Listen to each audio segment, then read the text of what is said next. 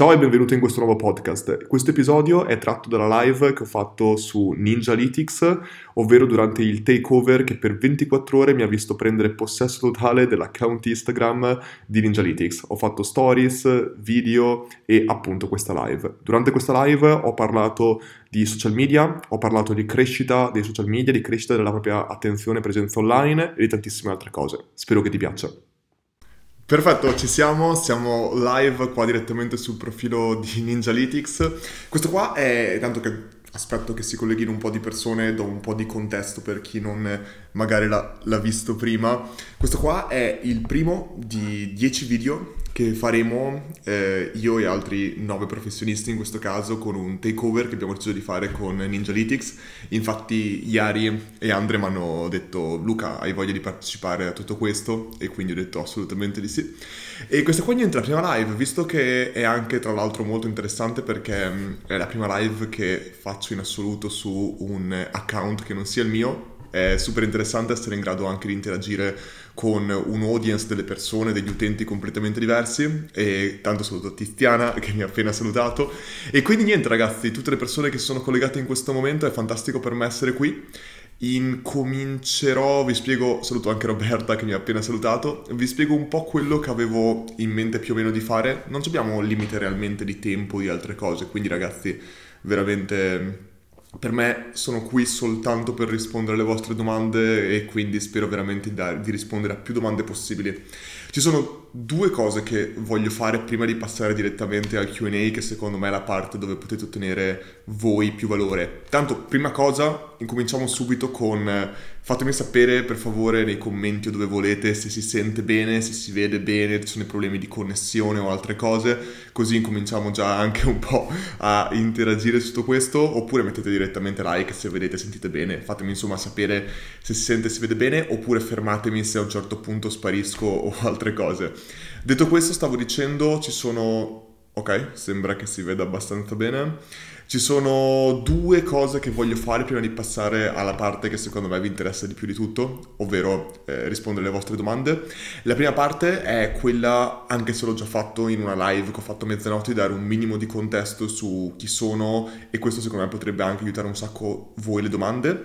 La seconda parte è molto velocemente vorrei affrontare due punti uno sui contenuti e l'altro, l'ho anche scritto qua, e l'altro su crescita dei social, che visto che mi avete fatto decine di domande in privato su questo profilo, ho visto secondo me un po' del, delle cose che non sono esattamente chiare, che vorrei affrontare in maniera super veloce e poi ci tuffiamo direttamente nella parte di rispondere a tutte le vostre domande. Che ne dite? Bene.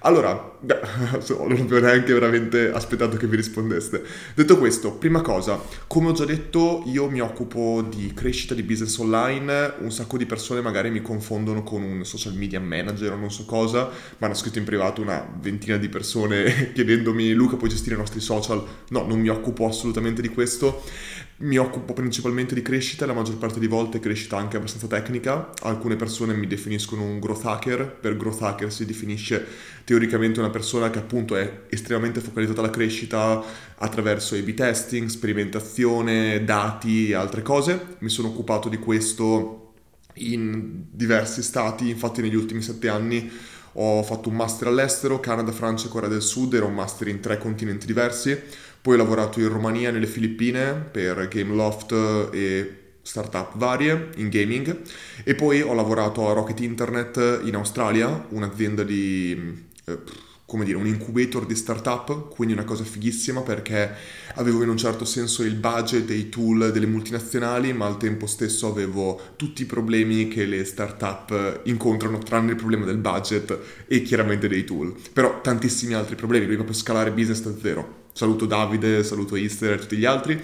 Quindi stavo dicendo questo qua è un po' quello che ho fatto dalla parte di lavoro in azienda, diciamo pure, mentre in Australia, l'Australia come sapete bene ci sono 10 ore di fuso orario in avanti, cioè in realtà sono avanti a noi rispetto di 10, di 10 ore, quello che facevo era che di giorno lavoravo in azienda e di notte lavoravo con clienti e progetti miei personali.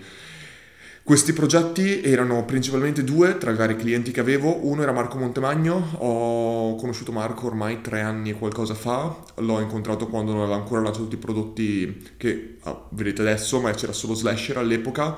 L'ho aiutato a creare tutta la strategia di monetizzazione e lanci di tutti i suoi prodotti, compresi for books e tutto il resto, quindi ho lavorato abbastanza con Marco e il suo team, è stato molto interessante per me e il secondo progetto che gestivo molto da vicino era quello con marketers, Dario Vignali, le varie community, gruppi online, penso che molte persone lo conoscano visto che ci sono molte persone interessate a Instagram.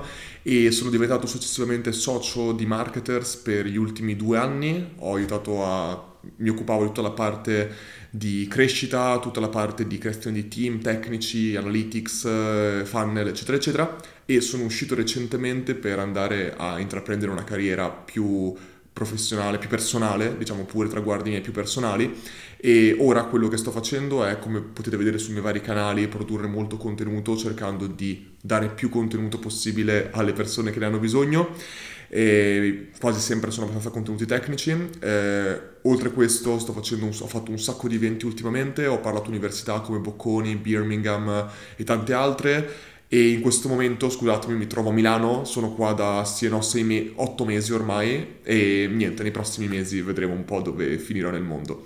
Questo qua era un riassunto che ho fatto unicamente per dare anche a voi magari un contesto maggiore e mi potete dare anche voi, farmi anche delle domande più collegate al mio background, quindi potete farmi veramente domande su tutto, vivere all'estero, studiare, quello che volete e così magari avete più informazioni. Ora, prima di passare invece a proprio la parte Q&A con voi, ho due punti secondo me importanti che possono interessarvi molto anche a voi, che sono uno sui contenuti e l'altro sul crescita sui social. Ora, il primo che mi avete fatto un sacco di domande in privato sul che cosa faccio se voglio pubblicare dei contenuti ehm, e ho un determinato business che potrebbe essere, che ne so, sono un farmacista, sono oh, un avvocato, sono un fotografo e la maggior parte delle volte era sempre devo pubblicare dei contenuti ma non so che taglio dargli, non so come differenziarmi dalle altre persone. Ecco, secondo me qua c'è una forte, ehm, come dire, non... scusatemi che imposto una cosa. Eccomi qua. Stavo dicendo, c'è una forte, eh, non, non, si capisce bene esattamente qua, che secondo me si esagera pensando che dobbiamo per forza essere unici. Automaticamente, soltanto perché magari lavoriamo molto con i social, pensiamo che in Italia, ma anche all'estero, tutti lavorino con i social. La verità è che praticamente nessuno lavora con i social. La verità è che veramente se anche soltanto se dico una parola come potrebbe essere call to action, CTA, o CRO, conversion rate optimization, o anche Instagram, eh, follow on follow, tutte queste cose qua, bot.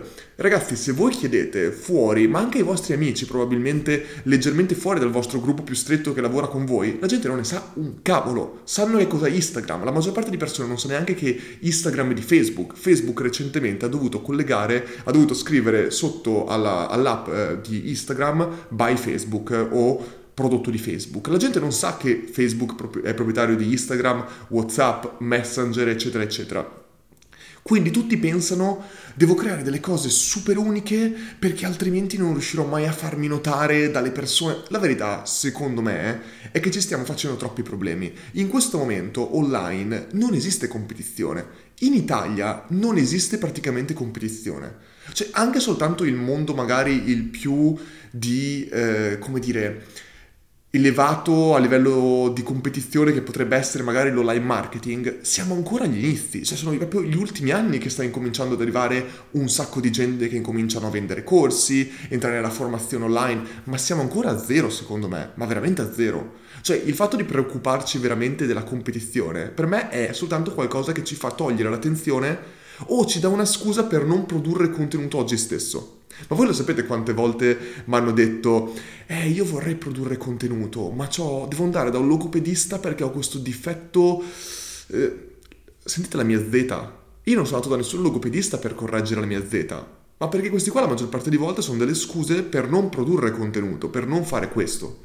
Al tempo stesso, quando appunto uno mi dice devo produrre contenuto, ma ho un business un po', eh, come dire, non, che non piace tanto alla mia potenziale audience o che è difficile produrre contenuto, la, la maggior parte di volte sono altre scuse. Cioè, guardate Taffo, che produce contenuto e cosa fa altro? Fa funerali. Cioè, ragazzi, se loro possono fare contenuto sui funerali, volete dirmi che un fotografo non sa che taglio dare o uno che vende vino sa che taglio dare? La maggior parte di volte dobbiamo dimenticarci del produrre contenuto e dobbiamo concentrarci sul documentare. Documentare che cosa? Quando per esempio una ragazza prima mi ha chiesto come posso parlare della produzione di vini, ecco, parla della produzione di vini, fai tutto quello che c'è dietro la produzione del vino. Noi dobbiamo dare valore, dobbiamo dimostrare come i nostri prodotti, non dimostrare, è brutto anche la parola, dobbiamo condividere come noi produciamo i nostri prodotti, quale, quale c'è la ricerca dietro. Guardate Velasca, un business italiano di ragazzi tra l'altro di Milano che producono scarpe. Se guardate il loro sito, che è uno degli e-commerce, forse l'e-commerce singolarmente più bello di eh, italiano, secondo me, uno dei più belli, veramente, uno dei fatti veramente bene, che tra l'altro è fatto con Shopify, quindi neanche una cosa dire super custom. Loro producono contenuto e tutti i video su come viene prodotta la scarpa.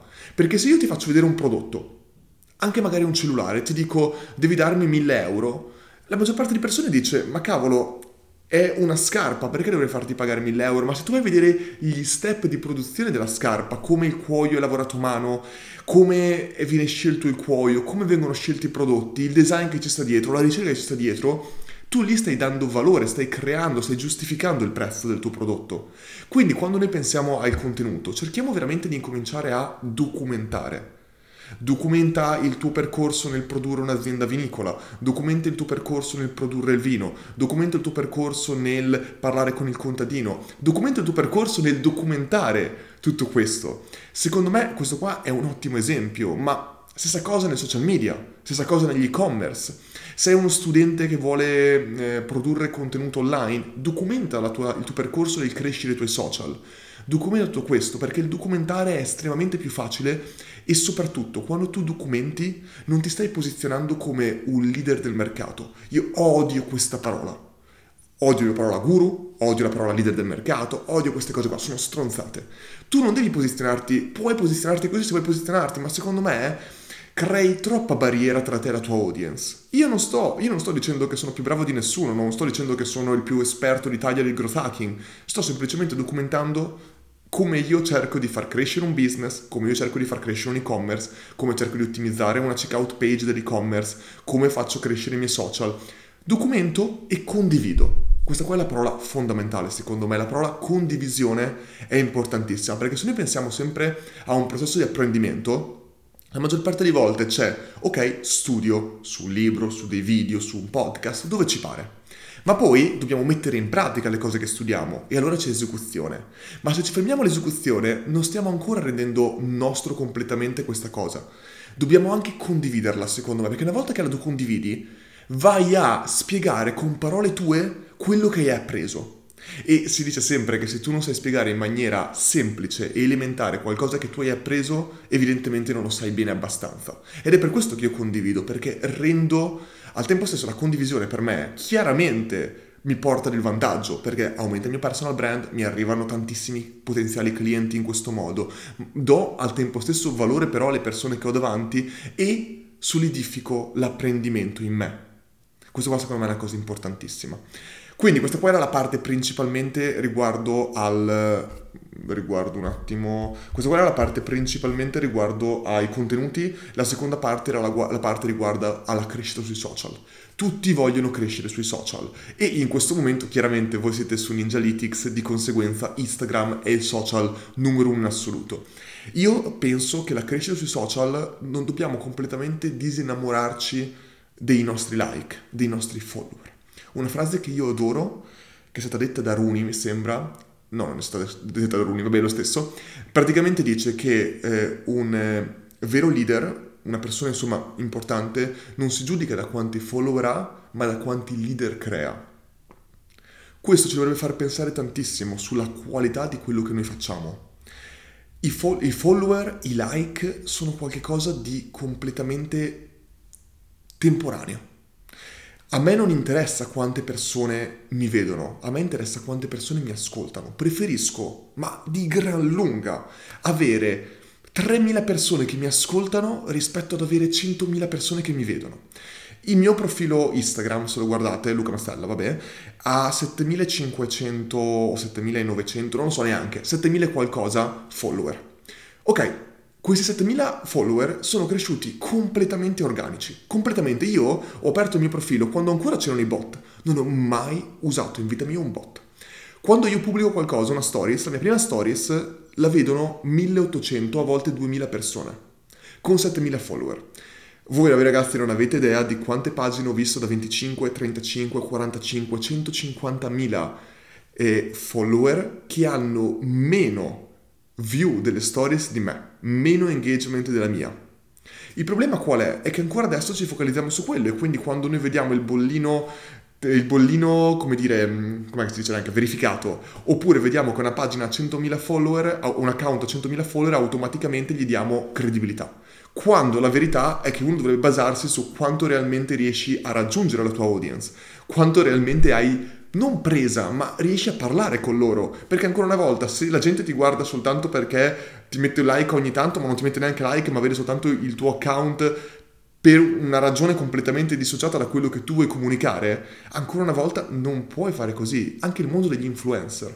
È fantastico il mondo degli influencer, ma ci sono veri influencer e finti influencer e i business prima o poi capiranno tutto questo. Perché nel momento in cui uno deve valutare l'influence marketing, verrà valutato a un certo punto sul ritorno sull'investimento. Sono d'accordissimo che non si può valutare con una collaborazione il ritorno sull'investimento, ma è una cosa long term. Ma ci metti veramente un secondo a vedere quando uno fa una stories, cioè due, ha un milione di follower e ti arrivano neanche 5.000 persone sul tuo sito, ci metti un secondo a capire se c'ha trazione oppure no. C'è una differenza incredibile, ragazzi. Quindi, la crescita sui social deve essere, secondo me, basata non su queste vanity metrics, ma sullo scopo che vogliamo avere dopo. I social, tutti i social, sono solo un mezzo, non sono l'arrivo.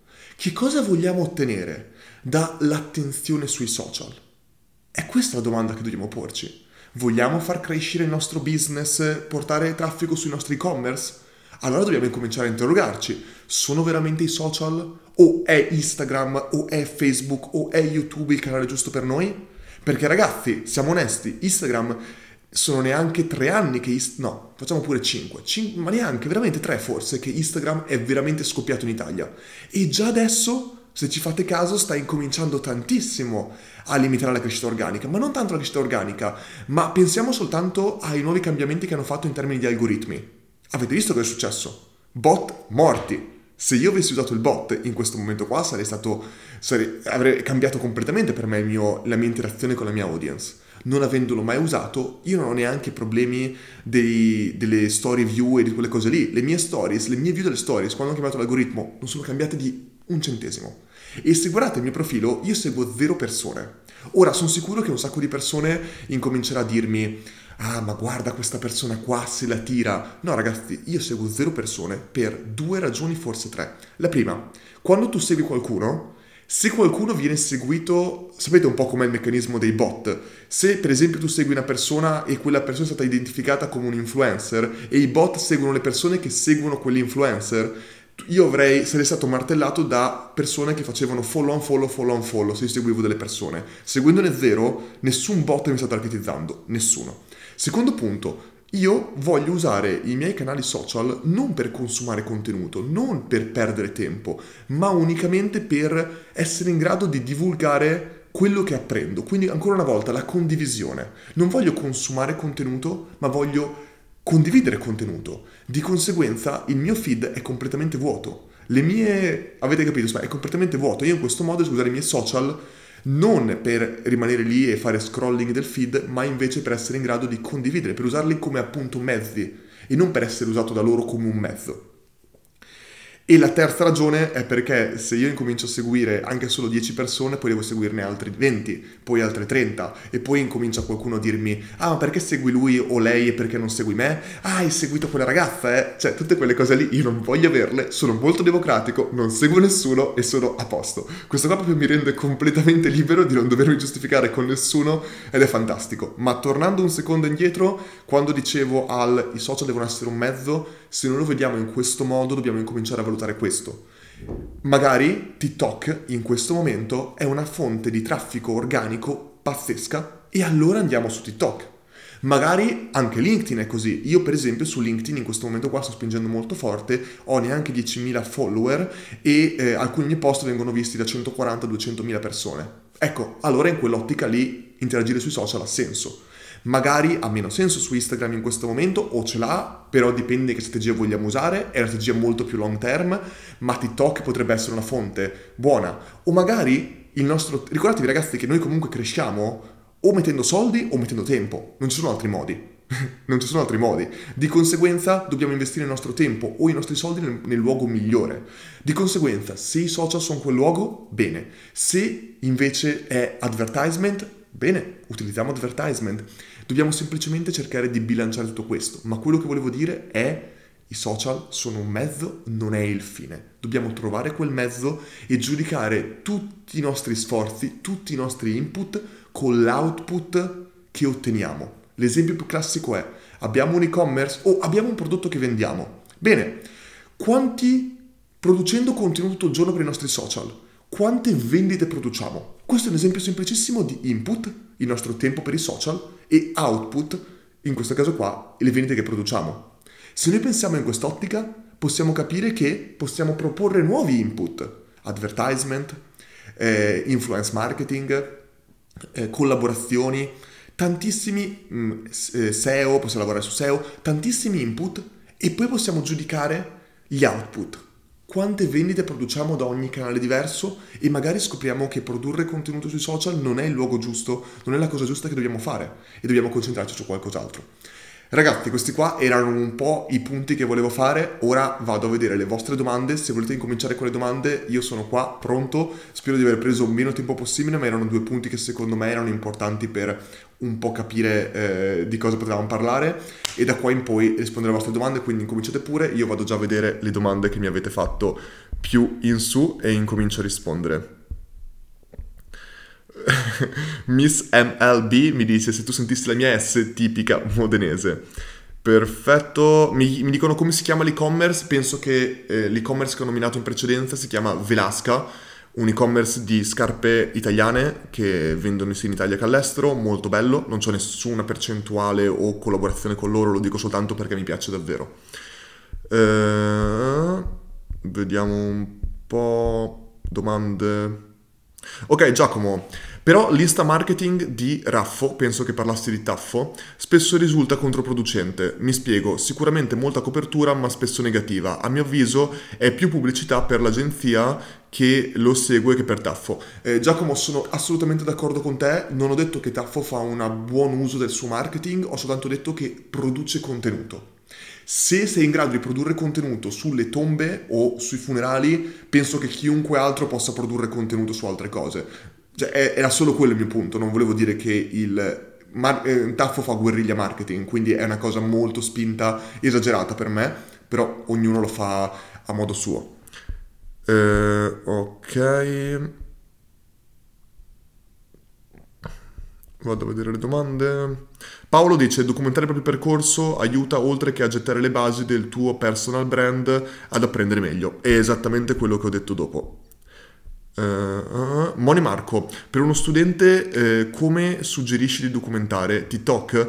Eh, Marco, io penso che non ci sia veramente una risposta a questa domanda. Il discorso è questo, documentare si può fare generalmente in tre formati e questi tre formati sono quei tre formati dall'epoca della radio. I tre formati sono video, audio, scritto.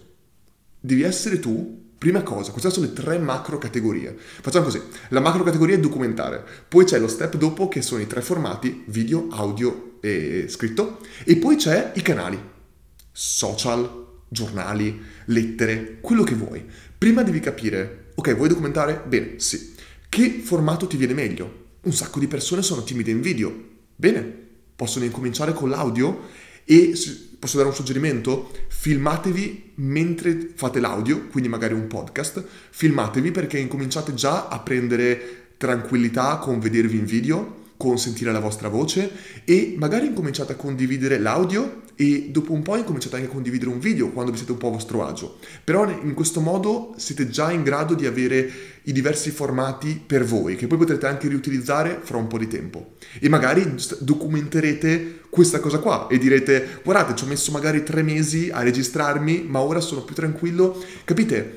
Quando qualcuno parla anche dei suoi problemi, la gente è molto più a suo agio con lui. Perché quando tu vuoi documentare la tua vita, è questo che ha messo sul cazzo sì lo dico, sto sul cazzo di Instagram, quando la gente deve documentare la sua vita perfetta. Ragazzi, la vita non è perfetta di nessuno, i multimilionari, quello che volete, non è perfetta di nessuno. Quindi quando Instagram vuole mostrarti un mondo finto, non mi piace. Se voi guardate il mio profilo Instagram, un sacco di volte documento me quando sono le 3 di mattina che sto lavorando con gli occhi distrutti, completamente stanco, perché la gente pensa no, ma lui ha fatto un master all'estero, eccetera. No, la verità è che io non ho imparato niente dal mio master, praticamente niente.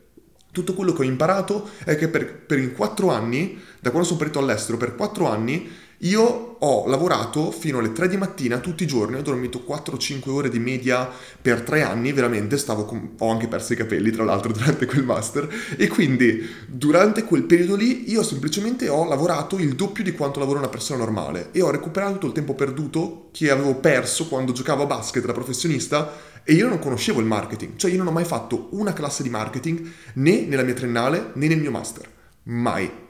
Tutto quello che so l'ho imparato semplicemente online, leggendo blog, facendo cose, testando, risolvendo problemi, mettendomi davanti a più problemi possibili. Questo qua è singolarmente la cosa che possiamo fare al giorno d'oggi. Più problemi dobbiamo affrontare, più saremo forzati a trovare soluzioni per risolverli. Una cosa che dico sempre è io non ho quasi sempre le volte che mi imponevo e dicevo ok voglio studiare questo argomento, voglio studiare JavaScript, voglio studiare Python, se non mi serviva quella cosa la, la studiavo ma poi me la dimenticavo subito dopo, come quando studi una lingua che non pratichi. Io la maggior parte di volte ho sempre studiato quella cosa che mi serviva per risolvere il problema che stavo affrontando. È quello, è un po' come dire io so usare Premiere, so usare un sacco di, problemi, di prodotti di Adobe, ma li ho imparati perché dovevo fare video, dovevo pulire il mio audio, dovevo fare quello. Quindi io ora Premiere non lo so usare benissimo, ma so quel 10-15% che mi serve per fare il video della qualità che mi serve. Ed è quello, trovare quel 10-20% di input, di sforzi, che ci portano all'80% del risultato, la legge di Pareto. Secondo me questo qua è il modo migliore per affrontare tutto quanto. Quindi, per uno studente cosa, cosa suggerisci di documentare? Una volta che hai trovato il, il formato che tu vuoi pubblicare contenuti, secondo me è estremamente importante che poi scegli il canale con cui vuoi pubblicarli. Ancora una volta, hai, hai, scelto audio? Incomincia con il podcast. Hai scelto video? Beh, incomincia magari con YouTube o TikTok, dipende molto da anche tu come ti senti a tuo agio fare video. Io TikTok ho il mio canale, ma sto pubblicando dei video, ma li sto facendo completamente sbagliati. E lo so che li sono sbagliati, perché non ho in questo momento qua, eh, come dire, la voglia di fare dei video divertenti, perché TikTok devi essere divertente per avere traction sulla piattaforma in questo momento. E ci sta, i miei contenuti vanno molto meglio su LinkedIn. Però io perché con- faccio anche contenuti su TikTok? Perché cerco di conoscere la piattaforma, perché io voglio parlare soltanto di qualcosa che sperimento io in prima persona. E quindi voglio usare le feature, voglio provare un po'. E magari a un certo punto troverò il mio via di comunicazione o se non la trovo smetterò di comunicare lì sopra. Però cerco di conoscere meglio e magari a un certo punto troverò il formato giusto. Se invece vuoi fare scritto, puoi utilizzare tutte le piattaforme che ho detto prima, LinkedIn, Uh, LinkedIn per esempio va a bomba con i contenuti scritti principalmente, ancora più che con i video. Eh, sicuramente puoi utilizzare anche Instagram mettendo le tue quote o altre cose direttamente sulla forma scritta, puoi avere il tuo blog post, puoi usare Medium, puoi usare LinkedIn Pulse, puoi usare un sacco di formati. Però devi trovare tu il formato su cui ti senti più tuo agio e su cui puoi produrre più contenuto possibile. Perché, devo dire la verità, produrre contenuto la quantità per me inizialmente... Ok, siamo ripartiti, scusate. Dicevo, la, qual- la quantità inizialmente è più importante della qualità, perché attraverso la quantità capisci che cos'è qualità per i tuoi utenti. Un sacco di volte anche io mi dico questo video non piacerà a nessuno, è brutta qualità, eccetera, e mi scrivono dei commenti pazzeschi dicendo è il miglior video che abbia mai visto. Quindi lasciamo agli utenti decidere cos'è qualità o cosa non è qualità, ma la quantità produciamo perché solo così troveremo il formato giusto e tutto il resto. Quindi secondo me questo qua è importante. Ehm, Fenno, Luca è davvero un numero uno, onestà, trasparenza e semplicità, le parole chiave per cominciare a farsi apprezzare. Assolutamente. Grazie. Aspettate un attimo che è partito. Vediamo un po' se ci sono delle domande. Eh, avvocato H24.it mi chiede perché Ashto Marketers hai litigato con Vignali? Assolutamente no, io Dario e Luca, l'altro socio di Marketers, non abbiamo litigato, è semplicemente una scelta che ci abbiamo messo anche tra l'altro sei mesi a essere in grado di fare tutto quanto a livello chiaramente di team e tutto il resto, ma era un mio desiderio. Ho compiuto 30 anni il 4 aprile dell'anno scorso ormai, quindi ehm, arrivato a 30 anni semplicemente io avevo deciso di prendere una strada tutta mia e eh, ho comunicato questo qua e semplicemente abbiamo preso questa decisione in, eh, insieme e quindi è stata l'unica ragione, ma anzi io sono, ci sentiamo diverse volte, io, Luca e Dario e auguro Dario, marketers, tutta la fortuna possibile perché sono stati una parte importantissima della mia vita e una cosa che mi ha detto una persona molto importante è che puoi fare tutto quello che vuoi ma non puoi mai non avere ehm, come dire, non essere grato per quello che hai ottenuto dalle persone. Quindi una cosa che avrò sempre è questa cosa qua, essere grato alle persone che mi hanno dato qualcosa. Uh, uh, per i matrimoni, ad esempio, ho una, ho una rubrica chiese, visto che sono di Modica e la città è famosa anche per le sue 100 chiese. Perfetto, questo qua è assolutamente un contenuto che può essere, do, eh, può essere utile. Riguardo ai contenuti, mi ha fatto venire in mente una cosa, Corradina. Allora, eh, voi sapete come è nata eh, la, la guida Michelin? La guida Michelin, perché come tutti noi sappiamo, è una guida dei ristoranti e determinati luoghi che danno, una, danno delle stelle, da, da, una a tre stelle, in base chiaramente a quanto è preciso tutto quanto. La guida Michelin è nata quando... Ehm, sì, la guida Michelin è nata... Aspettate, mi sto confondendo. No, la guida Michelin è nata perché Michelin erano due, france- due fratelli francesi che vendevano pneumatici e praticamente per vendere pneumatici hanno deciso di fare cosa? Di creare una guida che eh, spiegasse alle persone tutti i ristoranti, le pompe di benzina, tutte le attrazioni fuori dalle grandi città, mi sembra che fosse a Parigi, quindi fuori da Parigi, perché in questo modo la gente eh, guidava le loro macchine più possibile, quindi uscivano dalla città il più possibile, consumando più pneumatici, andavano poi da loro per fare il cambio dei pneumatici.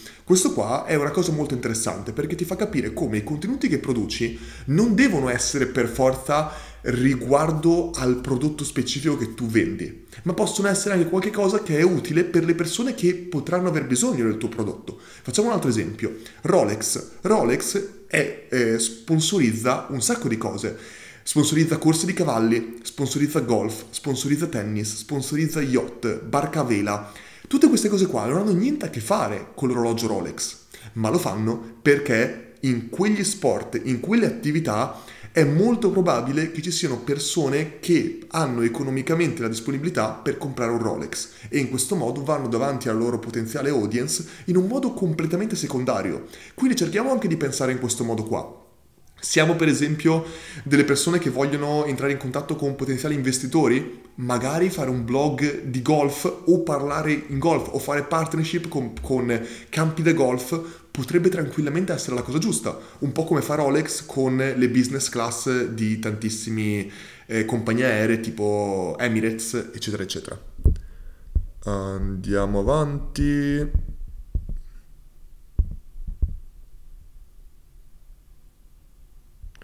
Uh, Giulia mi chiede quanto è importante ciò che fai offline. Allora, Giulia, questa qua è un'ottima domanda. Per chi non lo sapesse, offline, quello che faccio in questo momento è ho, crea- ho partecipato negli ultimi tre mesi, visto che è la prima volta che sono in Italia da sette anni, ho partecipato a circa 12 eventi eh, dove facevo praticamente lo speaker e parlavo. Ho fatto eh, interviste varie, la più importante probabilmente è quella di Forbes, eh, ho fatto un'intervista in televisione a Sky TG24, eh, ah, ho insegnato all'università eh, almeno sei volte all'Università di Bocconi, eh, tanti diversi corsi sia in italiano che in inglese, ho fatto una lezione all'Università di Birmingham, e poi ah, ho fatto un mio evento eh, in collaborazione con, completamente gratuito, in collaborazione con ehm, Copernico, a Milano l'ho fatto. E ora, tutte queste cose qua io le ho fatte, gli ultimi tre mesi per me sono state completamente sperimentazione. Fare tante cose diverse e essere in grado di capire quale cosa mi piacesse, quale cosa non mi piacesse e capire come gli input che io producevo generassero degli output. Quindi tutte queste cose qua secondo me sono molto importanti, però se ti devo dire la verità Giulia, penso che essere in Italia in questo momento mi aiuta perché posso partecipare a molte più di queste cose, ma non penso che non avrei potuto partecipare a queste cose anche se non ero in Italia. Sicuramente essere in Australia, dovendo fare 24 ore di volo per arrivare dall'Australia all'Italia, è fuori questione, in questo momento non ce la farei mai a farlo, ma essere in Europa come fanno molte persone, prendere un aereo per tornare nel caso che hai bisogno di fare eventi, poteva essere tranquillamente una cosa che farei. Però detto questo, io sono una persona estremamente estroversa, mi piace tantissimo stare a contatto con le persone, quindi se devo dirti una cosa, quanto è importante quello che faccio offline, non è tanto importante per l'audience stessa, sicuramente è importante, ma è più importante per me, perché io proprio mi prendo un sacco di energia quando sono a contatto con delle persone, quando parlo, quando faccio queste cose, perché chiaramente io quando faccio una live così, ormai ho fatto così tante live nella mia vita che non ho più l'adrenalina, cioè per me fantastico, mi fa strapiacere, però nel senso non ho più quelle emozioni che invece ancora ad oggi ho quando vado su un palco con 1500, 1600, 2000 persone davanti, quando vado a Sky TG24 che so che sono in diretta nazionale, quindi tutte cose nuove. Cerco sempre di mettermi a contatto con nuove sfide, però sicuramente lo faccio più per me, per ricaricare le energie, che per altro, secondo me in questo momento. Uh, uh, uh, vediamo un po'.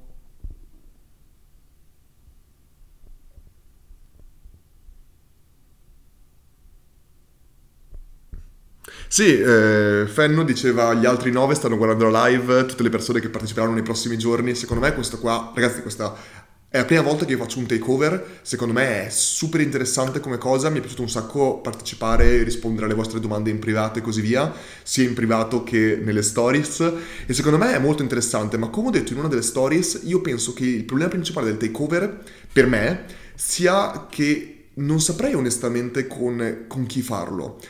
Mi spiego. In Italia, nel mio settore, il mio settore in questo momento qua, online marketing, c'è tanto schifo, ma tanto, tanto schifo. Una ragazza mi ha detto eh, qual è il segreto del successo? Piccolo segreto. La verità ragazzi è che non c'è nessun cazzo di segreto. Cioè, il successo non è un segreto. Cioè, una cosa che uno deve fare, lavorare. Poi, il modo in cui lavoriamo, sono d'accordo, fa tutta la differenza nel mondo. Ma quando tu vedi un mio potenziale collega, che non mi piace neanche definirli tale, che ti raccontano che il loro corso online sarà il segreto del tuo successo, che il loro corso di tre step per crescere su Instagram è fantastico, ti raccontano che c'è una cosa che nessuno vuole dirti, ti stanno per svelare un segreto o ancora meglio ci, mm, ti fanno, fanno, si fanno vedere su delle Ferrari noleggiate o altre cose, facendoti vedere che quello è sinonimo di felicità, io sono disgustato da questa cosa qua. Perché quello che ho detto più volte è che mi fa proprio schifo il fatto che Ferrari o soldi siano sinonimo di successo, di, non di successo, di felicità. E il problema è che una persona si fa il culo quadro, magari per raggiungere soldi, successo, eccetera, e capisce che poi non è quella la felicità. Alcune persone possono essere felici con quello, non lo metto in dubbio, non è per me sinonimo di felicità e il mio obiettivo non è in nessun modo comprarmi una Ferrari o fare tanti soldi. Io penso di aver già raggiunto il mio traguardo monetario che mi serve per essere felice e so che più soldi non mi renderanno più felice. Ho, voglio fare qualcosa che dia un impatto diverso a delle persone, ho determinati valori che sono molto contento di avere e sono molto, eh, e sono molto geloso di comunicare unicamente o farmi vedere unicamente con persone che abbiano dei valori simili ai miei. In Italia ne conosco veramente poche, sicuramente ce ne sono, non ne conosco tante anche perché io sono proprio mo- molto fuori dal mercato italiano essendo appena tornato in Italia e quindi il problema principale del takeover è il fatto proprio che veramente poche persone hanno un certo senso mh, mm, questo approccio dal mio punto di vista e una cosa che ho chiesto ieri immediatamente era chi erano le altre pe- nove persone che facevano gli altri nove professionisti. E gli altri nove professionisti assolutamente posso dire che non, non, non, violano in nessun modo i miei valori. E questa qua è una cosa molto importante perché altrimenti non avrei mai, ma mai, ma mai partecipato, anche se uno solo comunicava nel modo che ho appena detto, non avrei mai partecipato a questo. Un sacco di persone mi chiedono di fare delle interviste o video e altre cose e io guardo sempre prima chi hanno intervistato prima di me e se sono determinate persone io non parteciperò mai a un'intervista dove hanno partecipato altre persone così perché altrimenti mi metto semplicemente a braccetto con persone con cui non voglio avere niente a che fare.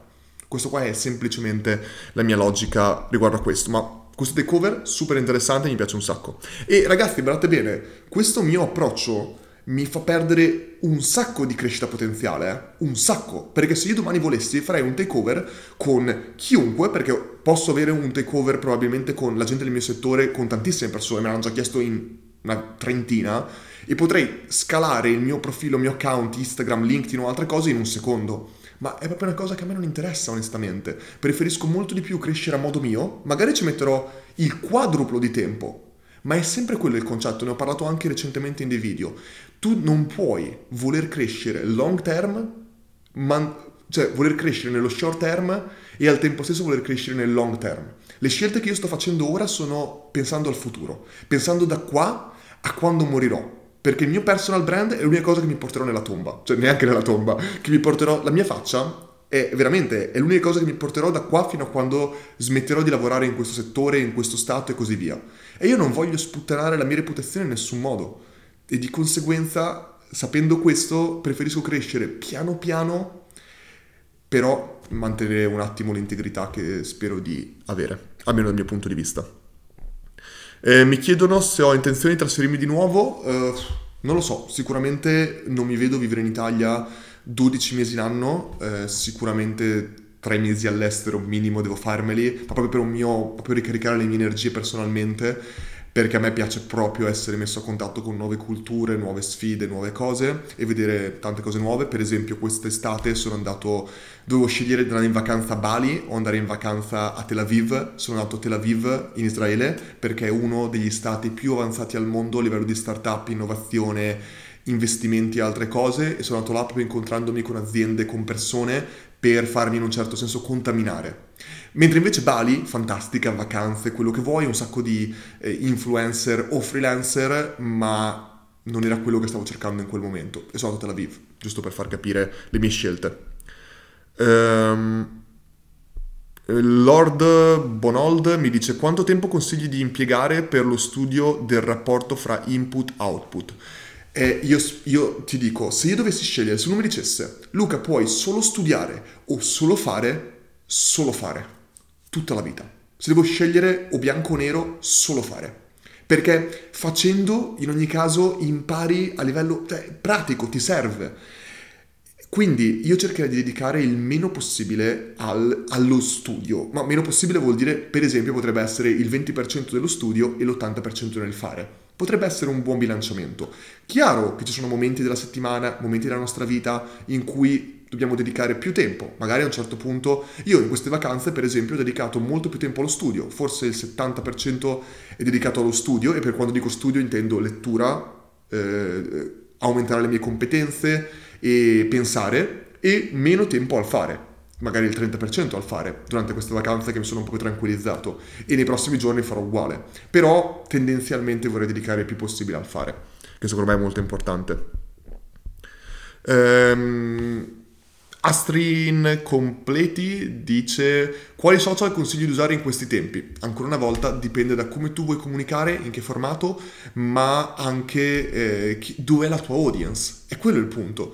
Se uno mi dicesse devo raggiungere avvocati, ecco, TikTok sì, potrebbe essere un canale, ma molto di meno rispetto a LinkedIn.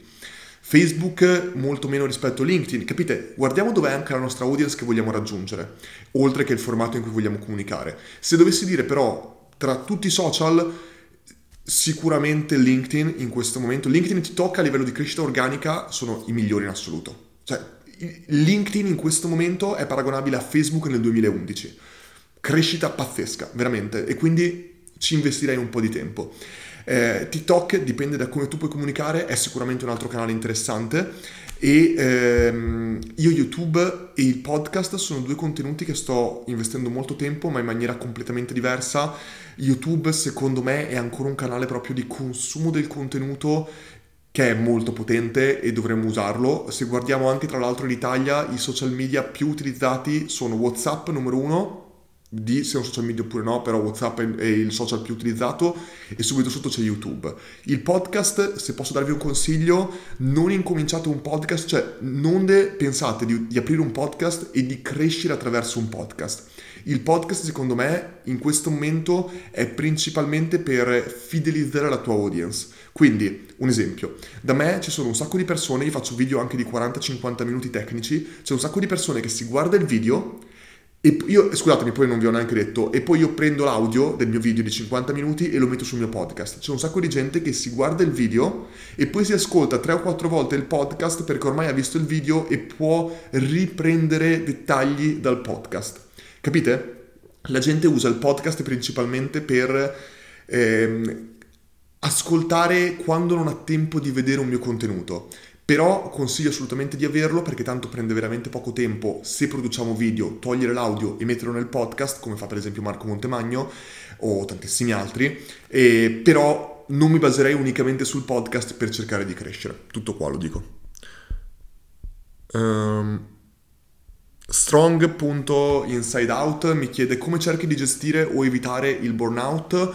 Um, cercando di mantenere eh, le relazioni vere con le persone vere che ho nella mia vita, quindi sicuramente famiglia e amici, una cosa super importante secondo me, cercare di sì lavorare. Troppe persone pensano che, e anch'io pensavo così, che la quantità di quello che noi facciamo sia importantissima. E c'è una fase della nostra vita in cui la quantità è importantissima. Più andiamo avanti, più la qualità di quello che facciamo è importante. Ci sono delle persone eh, che si alzano alle 6 di mattina e lavorano fino all'una. Io conosco proprio un blogger molto famoso e molto bravo che lui si alza alle 6 di mattina, inizia a lavorare alle 7, 7 e mezza e lavora solo fino all'una. Dall'una basta, non lavora più. Perché lui sa che in quelle 4-5 ore alla mattina lui è, produce probabilmente l'80%, 90% di quello che farebbe se continuasse a lavorare dopo. Lui si concentra, lavora su quelle ore e poi lascia perché sa benissimo che quello che tu produci in tutte le ore aggiuntive che tu lavori è pochissimo rispetto a quello che potresti fare invece smettendo di lavorare in quell'ottica lì. Quindi è molto meglio fare così. Io quando ero in Australia lavoravo fino alle 4 di mattina, però mi alzavo alle 10 di mattina perché con il fuso orario dovevo gestire dei team in Europa e quindi essendo le 4 di mattina, quindi erano, vabbè insomma in, in Italia erano ancora tipo le eh, 12 di, di pomeriggio insomma e quindi facevo così. Facendo così, io cosa facevo? Dividevo la mia giornata in due, in due, grosse tranche. La prima parte, quando tutti dormivano, io lavoravo unicamente su due cose tecniche, proprio sul produrre io. E la seconda parte della giornata, che in realtà era la mia serata, usavo soltanto task di comunicazione e gestione del team, perché in questo modo ero in grado di fare le cose dove mi serviva più energia e dovevo essere più produttivo all'inizio. E dopo invece tutte le cose di gestione che mi richiedevano meno energia e potevo stare più al telefono eccetera eccetera. Quindi l'avevo divisa un po' così. Però sicuramente avere delle piccole routine sono delle cose che ci possono dare una grande differenza. Io ne ho testate tantissime di routine eh, quelle che sto facendo no non, non, entro nelle routine ragazzi perché altrimenti non finiamo più. Ho scritto diverse cose sui miei vari canali soprattutto su LinkedIn. Uh, mm, Fede Bonato 85 mi chiede una pagina di una eh, tipografia, abbigliamento personalizzato con meno di 100 follower, come fare a crescere? Penso di aver già spiegato questa domanda qua all'inizio della live, quindi se non l'hai visto all'inizio della live, guarda il replay dopo. Uh, uh, Mi chiede Roberta, mi chiede eh, che tool usi per analizzare i siti web. Allora, eh, per analizzare i siti web dipende molto che cosa vogliamo ottenere. Io quando voglio capire un po' ehm, cose come statistiche eh, del sito utilizzo SimilarWeb. SimilarWeb è un tool gratuito che semplicemente è un sito che praticamente ci permette di vedere il traffico, eh, da quali canali prende traffico appunto, eh, da quali paesi riceve traffico, quanto traffico c'è nel sito, ehm, quali siti puntano a quel sito, tantissime cose che possiamo utilizzare per analizzare il nostro competitor. Come fa SimilarWeb a sapere queste cose? Sono i proprietari di tantissimi cookie provider e quindi sono in grado di vedere come un utente si muove da sito a sito anche se non hanno accesso a quel sito stesso. Questo qua è un tool molto interessante. L'altro tool che consiglio si chiama Webalizer, W-E-P-P-A Lizer, L-I-Z-E, comunque più o meno scrivete app Webalizer e dovreste trovarlo e praticamente è un'estensione di Chrome che lo puoi installare sul tuo browser e puoi vedere quali eh, tool ha installato un altro sito. Quindi posso vedere per esempio se un e-commerce è fatto con Shopify o è fatto con BigCommerce, se è installato Google Analytics, Hotjar o altre cose. Un altro tool interessante, ma questo non è proprio per le cose tecniche, si chiama Wayback Machine. W-A-I, Y, sì, Way, via, back, indietro, machine, macine, M-A-C-H-I-N-E. Wayback Machine è super interessante perché praticamente prende degli screenshot di qualsiasi sito al mondo in qualsiasi momento che quel sito fa un singolo cambiamento. Se voi ci andate, scrivete per esempio amazon.com, potete vedere come era amazon.com nel 1999. Potete vedere come era Netflix nel 97. Potete vedere come era qualsiasi sito in qualsiasi momento in cui, erano, in cui esistevano e potete vedere tutti i loro cambiamenti. E questo è interessantissimo per due ragioni. La parte tecnica, vedete proprio una linea di come nel tempo aumentano i cambiamenti che fa quel sito.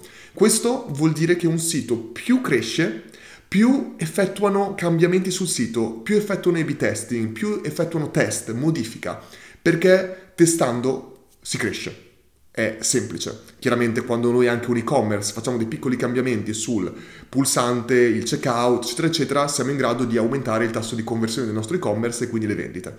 Ma la parte seconda, più interessante secondo me, è il fatto che secondo me troppe persone vanno a guardare, facciamo esempio, un competitor io ho un'azienda di vini, vado a vedere, no, un'azienda di vini no, eh, Taffo per esempio. Eh, io ho un'azienda funebre e voglio copiare Taffo per i social media marketing. Che cosa faccio? Incomincio a copiare Taffo che magari ha una, un, un'agenzia che ha, che ne so, 15 persone che lavorano su di loro, lo dico a caso, completamente a caso, e di conseguenza andrò a copiare qualcuno che è estremamente più avanti di quanto sono io in questo momento che sto appena incominciando.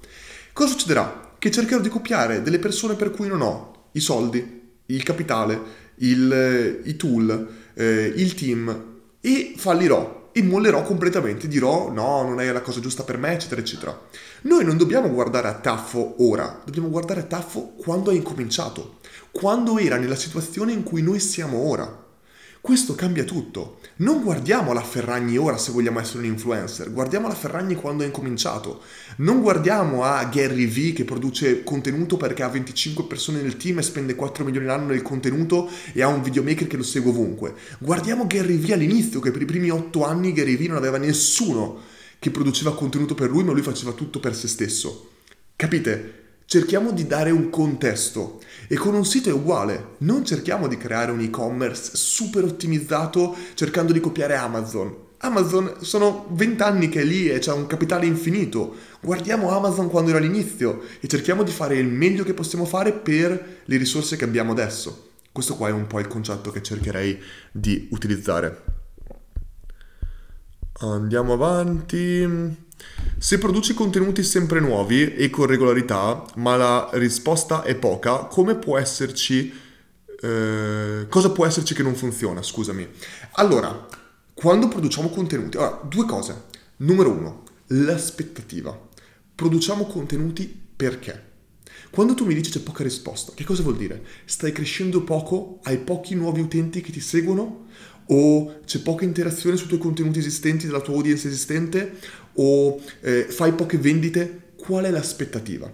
secondo me, quando io almeno, quello che io faccio quando produco contenuto è che ho zero aspettativa. Non me ne frega niente, non lo faccio per i like, non lo faccio per la crescita dei follower, produco contenuti perché mi piace farlo e penso che nel lungo periodo questa scelta qua pagherà in maniera incredibile. Ora, una volta che abbiamo capito più o meno questo e siamo in ottica dell'aspe- dell'aspettativa, la prima cosa che secondo me dobbiamo fare è chiedere. La poca risposta qual è? La poca risposta dei nostri utenti? Cioè tutti dobbiamo partire dal presupposto che ogni grande movimento è nato da un piccolo gruppo di persone. Andate, andatevi a leggere, l'ho anche linkato nelle stories, il saggio breve di Kevin Kelly. Kevin con la K, Kelly con la K, Kevin, sapete come si scrive? Kelly, K-E-L-L-Y. Kevin Kelly, 1000, proprio scritto in numero, 1000, True Fun. True, T-R-U-E, True, vero, Fun, F-A-N-S. Questo saggio spiega come attraverso mille persone possiamo tranquillamente avere un business da 100.000 euro l'anno. Perché ci basta che queste mille persone comprino ogni volta, ogni anno, un nostro prodotto da 100 euro. Giusto? Perché queste persone dovrebbero comprare ogni anno che noi buttiamo fuori un prodotto da 100 euro? Perché questi qua sono mille, non sono mille utenti che ci seguono, sono mille true fan. Vuol dire che sono persone che ci amano la follia. Che se io butto fuori qualche cosa la gente lo compra senza neanche leggere la pagina di vendita. Io ho delle persone così nei miei, nei miei canali. E il concetto è questo dobbiamo sempre di più basarci non tanto sulla quantità ma sulla qualità inizialmente quando passiamo di utenti. Se pensiamo a questo, vuol dire che queste persone, noi dobbiamo produrre contenuto per queste persone, perché dobbiamo capire chi sono queste persone e sapere che dobbiamo attirare altre persone come loro. Quindi, se c'è poca traction, io la prima cosa che farei è chiedere ai miei utenti, vi è piaciuto questo contenuto? Preferite questo contenuto o quest'altro contenuto? Perché non, condivide, non condividete i miei contenuti? Perché non commentate? Perché non mettete like? Chiedere. Chiedere, chiedere è la prima cosa che farei. È un po' come quando qualcuno mi dice faccio poche vendite col mio sito, ma non ho abbastanza utenti per fare A-B testing o altre cose. Hai le mail dei tuoi utenti? Mandagli un'email, mandagli un questionario, fagli delle domande, chiedi il numero di telefono e chiamali al telefono. Incomincia veramente con delle cose non scalabili non sono scalabili, va bene, ma all'inizio fai cose non scalabili. Sono le cose che pagano più in assoluto. Vi faccio un esempio secondo me fighissimo. Avevo creato un funnel, per funnel intendo un processo, un processo semplice, che praticamente un utente si iscriveva alla mia newsletter, metteva semplicemente la sua email nel mio form. Quando lui metteva la sua email, io gli mandavo un'email di ringraziamento e gli chiedevo di rispondere a questa email eh, dicendomi per esempio che cosa vorrebbe ottenere dai miei contenuti. Facciamo un esempio così, molto semplice. Ora, perché io facevo questo? Perché? Due cose. La prima cosa, su 100 persone che si iscrivevano alla mia newsletter, chiaramente magari solo il 10% mi rispondeva indietro. Ok? Già lì io individuavo in un piccolo step chi erano i potenziali true fan da chi non lo era. Perché? Chi è una persona che potenzialmente gli piace molto quello che dico, potrebbe rispondere molto di più rispetto a uno che invece si è iscritto tanto per iscriversi, giusto? Quindi già quello lì è uno step importante per capire chi sono i potenziali true fan rispetto a chi non lo è. Una volta che ti rispondono, il tuo tool di mail marketing, eh, loro ti danno uno score quando tu hai un tool di mail marketing e più risposte hai alle tue mail, più questo qua è identificato come un segnale positivo e le tue mail verranno inviate alla cartella principale molto più spesso rispetto invece a delle persone che non ricevono mai risposte, che vengono messe nella cartella di spam e così via. Quindi quel segnale positivo immediatamente aumentava il mio scroll delle mail e quell'utente e i miei utenti in generale avrebbero ricevuto le mie mail molto di più. Ma ascoltate questa qua che è la cosa più bella. Quando l'utente faceva una cosa manuale, non scalabile, cioè mi rispondeva, io utilizzavo un tool che... Aspetta che lo guardo, che non mi ricordo il nome. Il tool si chiama... è un'estensione di Chrome che si chiama Screencastify. Screen, S-C-R-E-E-N, Castify, C-A-S-T-I-F-Y. Screencastify. È un'estensione di Chrome che praticamente come funziona? Spingo una volta, registra lo schermo e registra me con una webcam, una volta che stoppo, automaticamente lo salva su Google Drive e mi dà un link. In questo modo sono in grado di registrare un video in un secondo e avere un link che posso condividere dove voglio. Non devo registrare, andare a caricarlo io manualmente, tutto in automatico, super figo.